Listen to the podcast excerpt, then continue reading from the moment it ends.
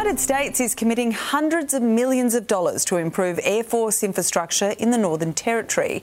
A new act which passed through the US Congress has approved an added spend of nearly half a billion dollars in the top end. RAAF bases at Darwin and Tindal are set to benefit from the extra funding. The act also secures Australian access to American nuclear submarine technology.